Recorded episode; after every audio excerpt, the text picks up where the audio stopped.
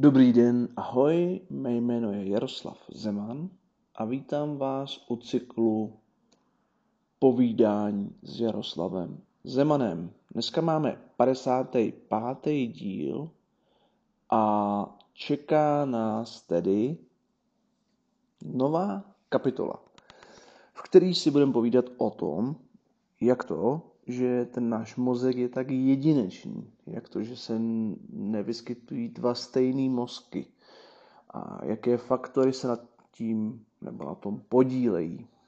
To znamená, že žádné dva mozky nejsou úplně stejné, i když jsou postaveny podle stejného základního plánu.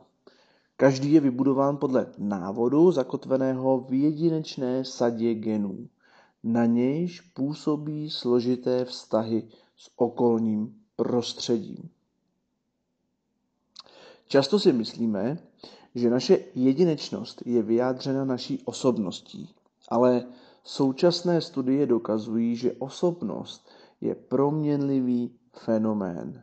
Máme v sobě mnoho různých osobností, které se projevují v závislosti na situaci. Tím se omlouvám všem studentům psychologie, ale teorie osobnosti jsou zajímavé.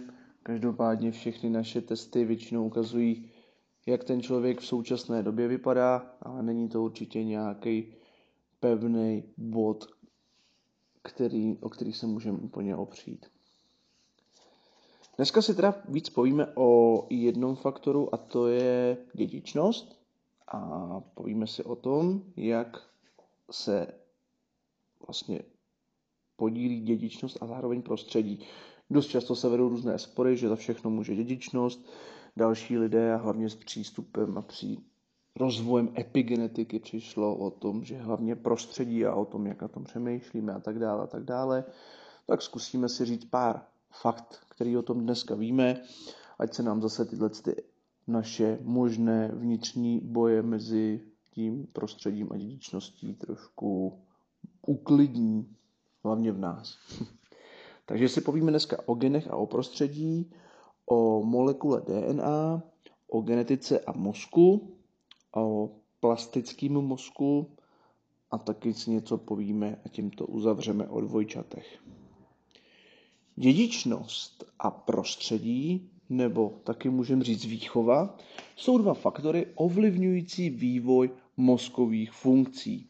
Dědičnost je dána genotypem jedince, tedy jedinečným souborem genů, který každý zdědil po svých rodičích. Mozek je také ovlivněn výchovou a všemi dalšími faktory okolního prostředí, které na daného jedince během života působí. Takže tímhle tím úvodem už vám asi všem došlo, že nemusíme vést války, protože oboje má svůj podíl. Geny a prostředí. Gen je základní jednotkou dědičné informace. Je svázan s jednou nebo více fyzickými vlastnostmi, například s barvou očí. Geny jsou tvořeny DNA a některé z nich působí pomocí vytváření bílkovin. Jsou jako přepínače světel. Mohou svou aktivitu, takzvanou expresi, zvýšit, snížit zapnout nebo vypnout. V mozku exprese genů ovlivňuje hladinu neurotransmiterů, která má pak vliv na složité funkce, jako je osobnost, paměť a inteligence. Hladina neurotransmiterů také ovlivňuje expresi genů. Vlivy prostředí působí na druh genové exprese, takže funkce mozku závisí i na takových faktorech, jako jsou výživa, geografické podmínky, sociální uspořádání, stres, mikrobiom a x dalších věcí. Může být teda člověk třeba zrozen pro rychlost? Jako mnoho jiných fyzických schopností je i rychlost běhu sprinterů ovlivněna geneticky. Například gen pro inzulin, podobný růstový faktor, insulin-like growth factor, zkrátka IGF, má vliv na svalovou hmotu atletů. I když nejúspěšnější sprinteři jsou geneticky zvýhodněni, samotné geny nestačí. Atleti musí tvrdě trénovat, aby vyhrávali a stali se šampiony. Muzikální mozek. To, že má někdo muzikální mozek, může být způsobeno podnětným vlivem rodiny a nebo také geneticky. Lidský genom. Celá sada genů, kolem 30 tisíc, v buněčném jádře se nazývá genom. Geny jsou uloženy v chromozomech, které má zdravý člověk 22 párů a k tomu jeden pár pohlavních chromozomů. Molekula DNA se nachází v jádrech všech buněk lidského těla, kromě červených krvinek. Molekula DNA má tvar stočeného žebříku, známá dvojšroubovice. Dva řetězce, z nichž se dvojšroubovice skládá, jsou spojeny pomocí chemických látek, takzvaných bází, které jsou párově uspořádány.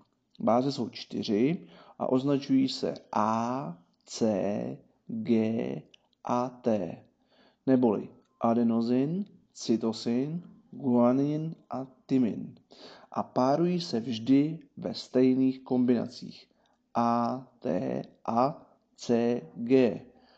Pořadí spárovaných bází umí buňka přečíst jako pokyn k tvorbě bílkovin. Genetika a mozek. Bílkoviny mají v těle mnoho funkcí. Některé tvoří stavební součásti, například vlas, zatímco jiné, například enzymy, ovlivňují tělesné pochody. Některé geny našeho genomu mohou kódovat bílkovinné molekuly, vytvářející například serotonin, což je jeden z neurotransmiterů ovlivňující náladu. Každá varianta tohoto genu vytváří trochu jinou molekulu bílkoviny, která je více nebo méně výkonná. Tyto varianty genů způsobují, že někdo má více serotoninu a někdo méně. Menší množství serotoninu může znamenat předpoklad ke vzniku deprese nebo sklon se přejídat.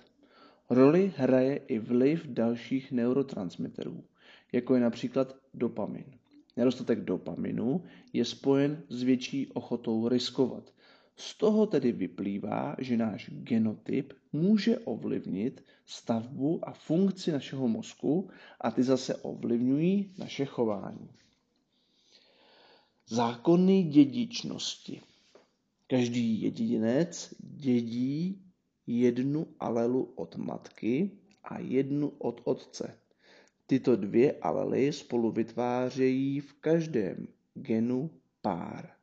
Některé alely mohou být dominantní, určují, které vlastnosti se dědí.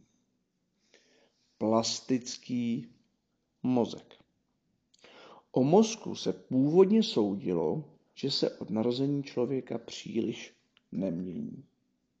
Že má stálý počet buněk a zafixované nervové okruhy. Za jedinou změnu byl považován úbytek buněk a zmenšování celkového objemu. Vědci však prokázali, že nabité zkušenosti a učení přetváří mozkové okruhy.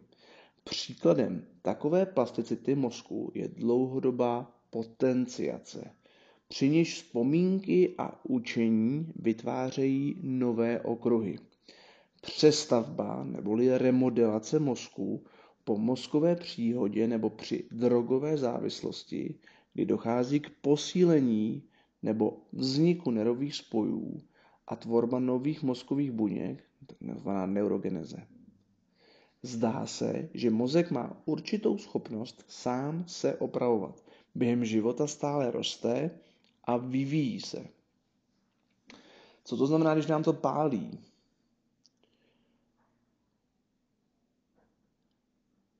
To znamená vlastně, no, můžeme to připodobnit právě k té dlouhodobé potenciaci, kdy mozkové bílkoviny se spojené se zapisováním do paměti znamená potenciace vlastně něco, co pořád opakujeme, opakujeme, opakujeme a ty vlastně jednotlivý neurony se naučí pálit spolu dohromady. Pak už stačí podrážet jenom jeden z nich a pálí pořád ty tři dohromady. Což na jednu stranu je vlastně výhodné, výhodné, na druhou stranu to může být i nevýhodné.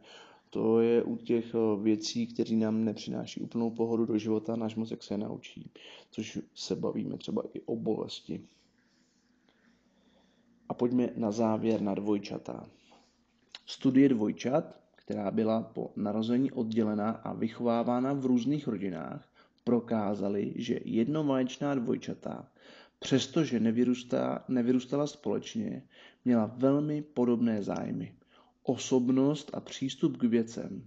Z toho se dá vyvodit, že geny mají silný vliv na rozvoj mozku. Klasickým případem jsou dva uh, Jimové, adoptovaní ve věku čtyř let.